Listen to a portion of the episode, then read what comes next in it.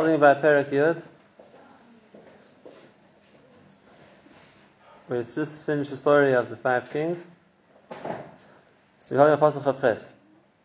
Let's just remind ourselves what happened. When the Klais were chasing these five armies, they had traveled way beyond, so to speak, where the cities were. They chased them the whole way to a place called Makedah. Even though Makedah was a city, it wasn't one of the five kings who chased it, but that's where Klal had reached. So once they were there, they already fought with the enemies along the way. And it says. On the same day that Yeshua attacked Makeda as well,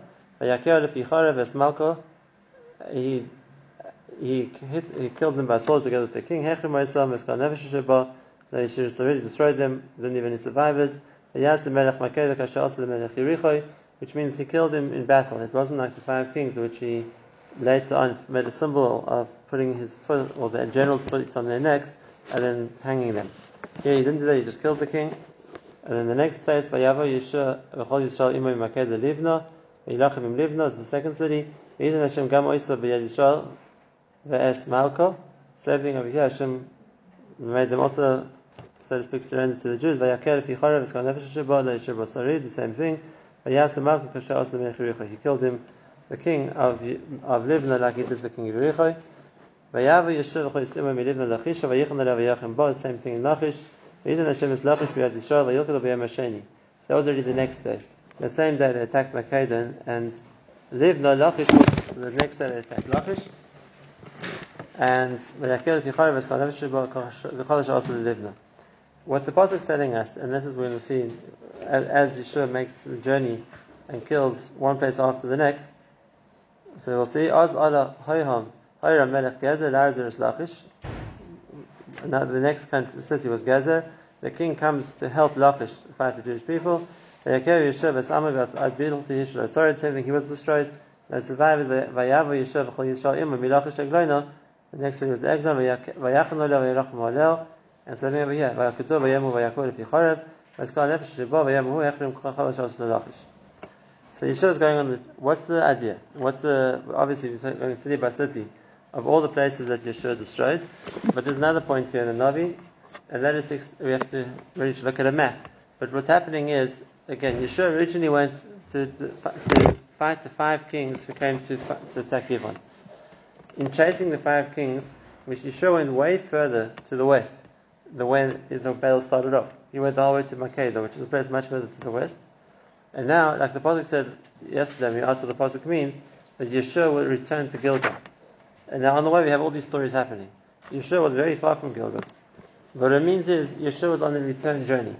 So having chased the five kings until as far as he could chase them and killed all the survivors he could, which he got as far as Makedah, now Klal are marching back to their home base, which is in Gilgal, and all these cities are on the way, they were conquering, so to speak, the cities on their way back home again.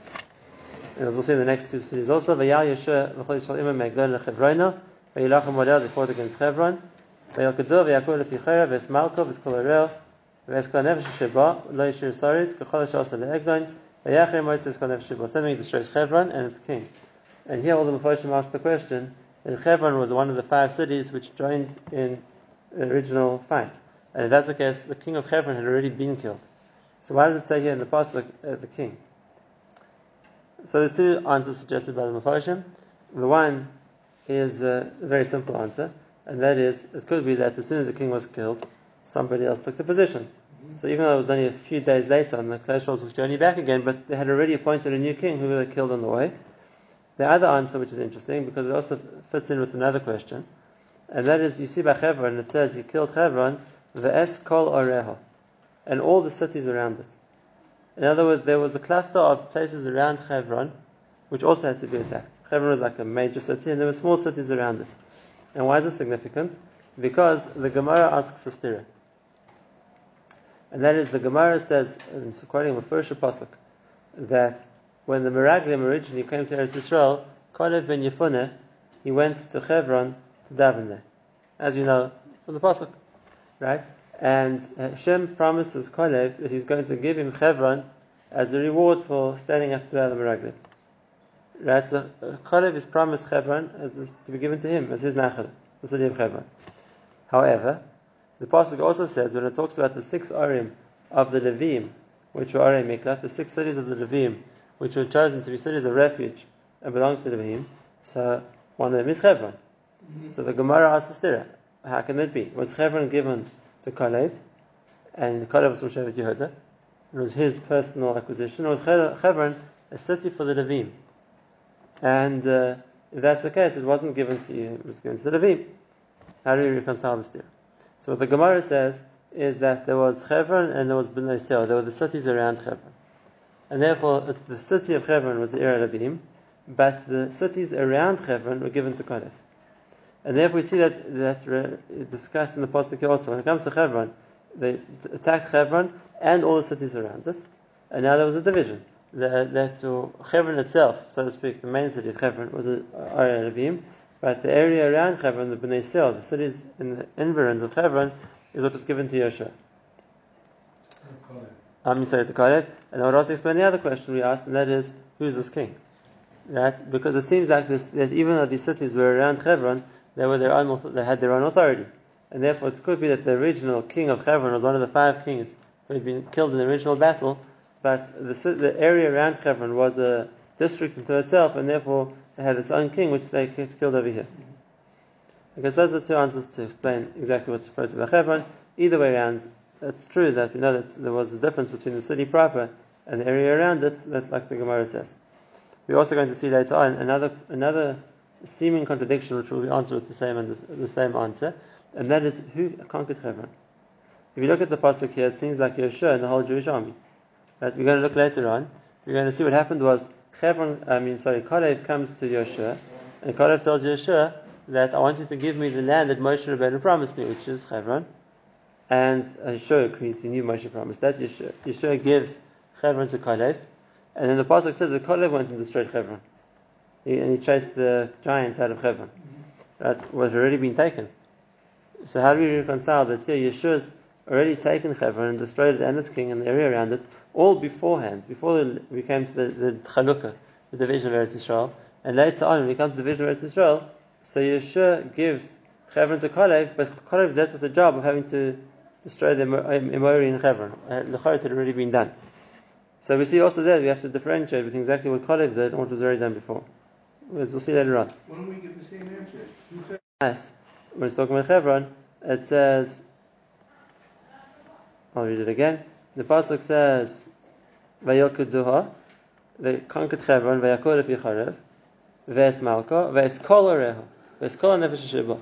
So here it's mashma they conquered both. And if we're going to see what, what was left for Kalev to conquer later on. Vayilkada Vesmalka Veskol Areo Same thing Dvir had areas around it. Vayakum Lefi Charev Vayachrim Eskol Nefesh they killed the people. Then Lahish Sorry Kasher Also Lechevron Can Also Dvira Lemalka Kasher Also Lelivna Lemalka. And we're going to see later on also that also this wasn't straightforward. Dvir wasn't conquered by Yeshua. Dvir was conquered by Othniel ben Knas.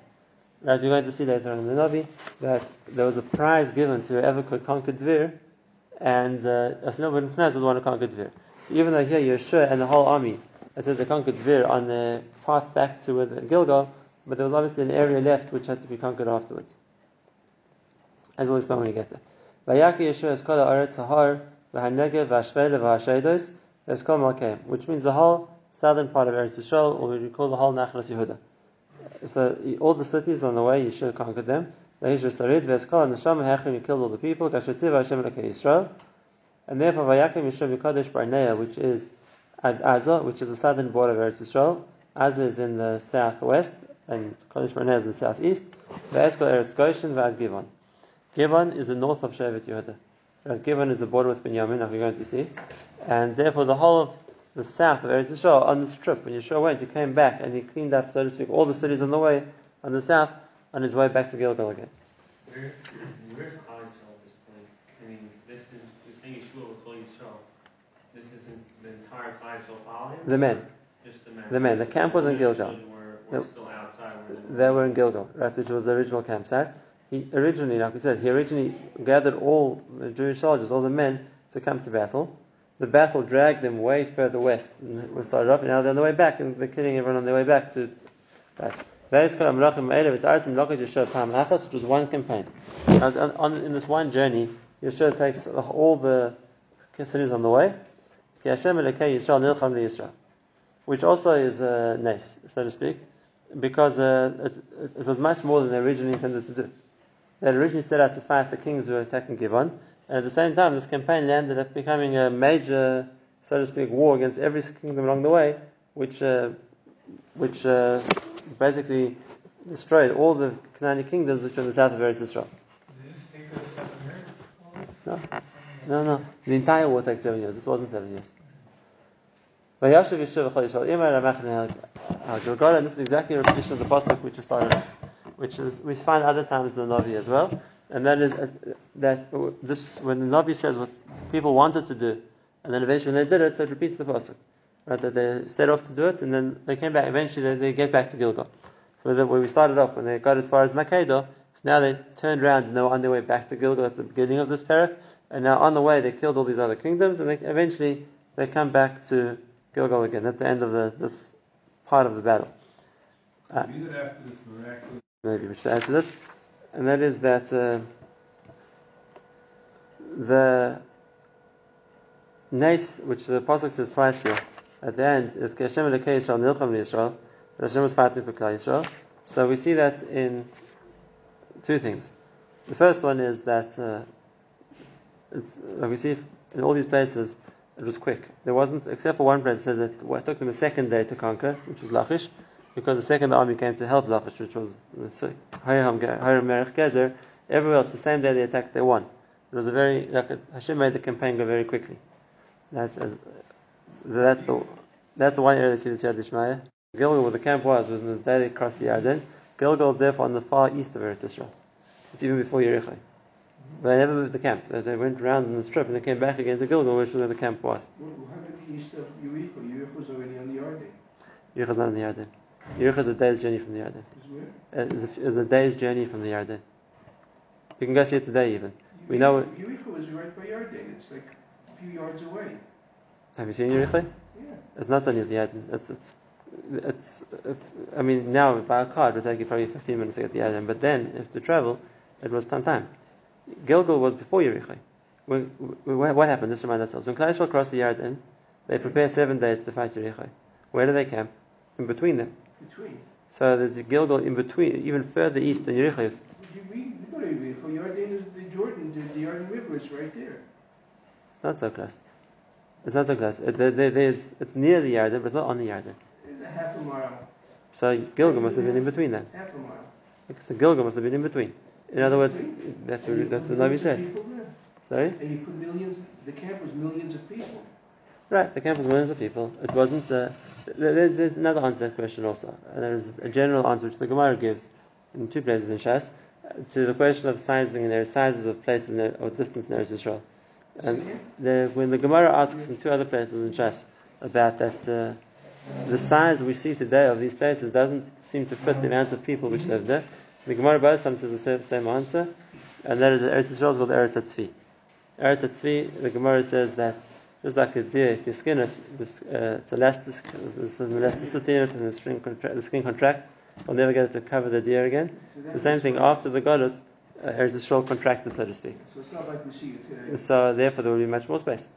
Right. That was the one Nakoda. The other Nakoda, which is also nice, not mentioned here, but that is that for this entire time when the Jewish people were going on this campaign all the, they had Betim left the Gilgal unguarded. Mm-hmm. Right, the, all, the whole army had left camp, so to speak, and uh, the camp was empty, uh, was open to attack.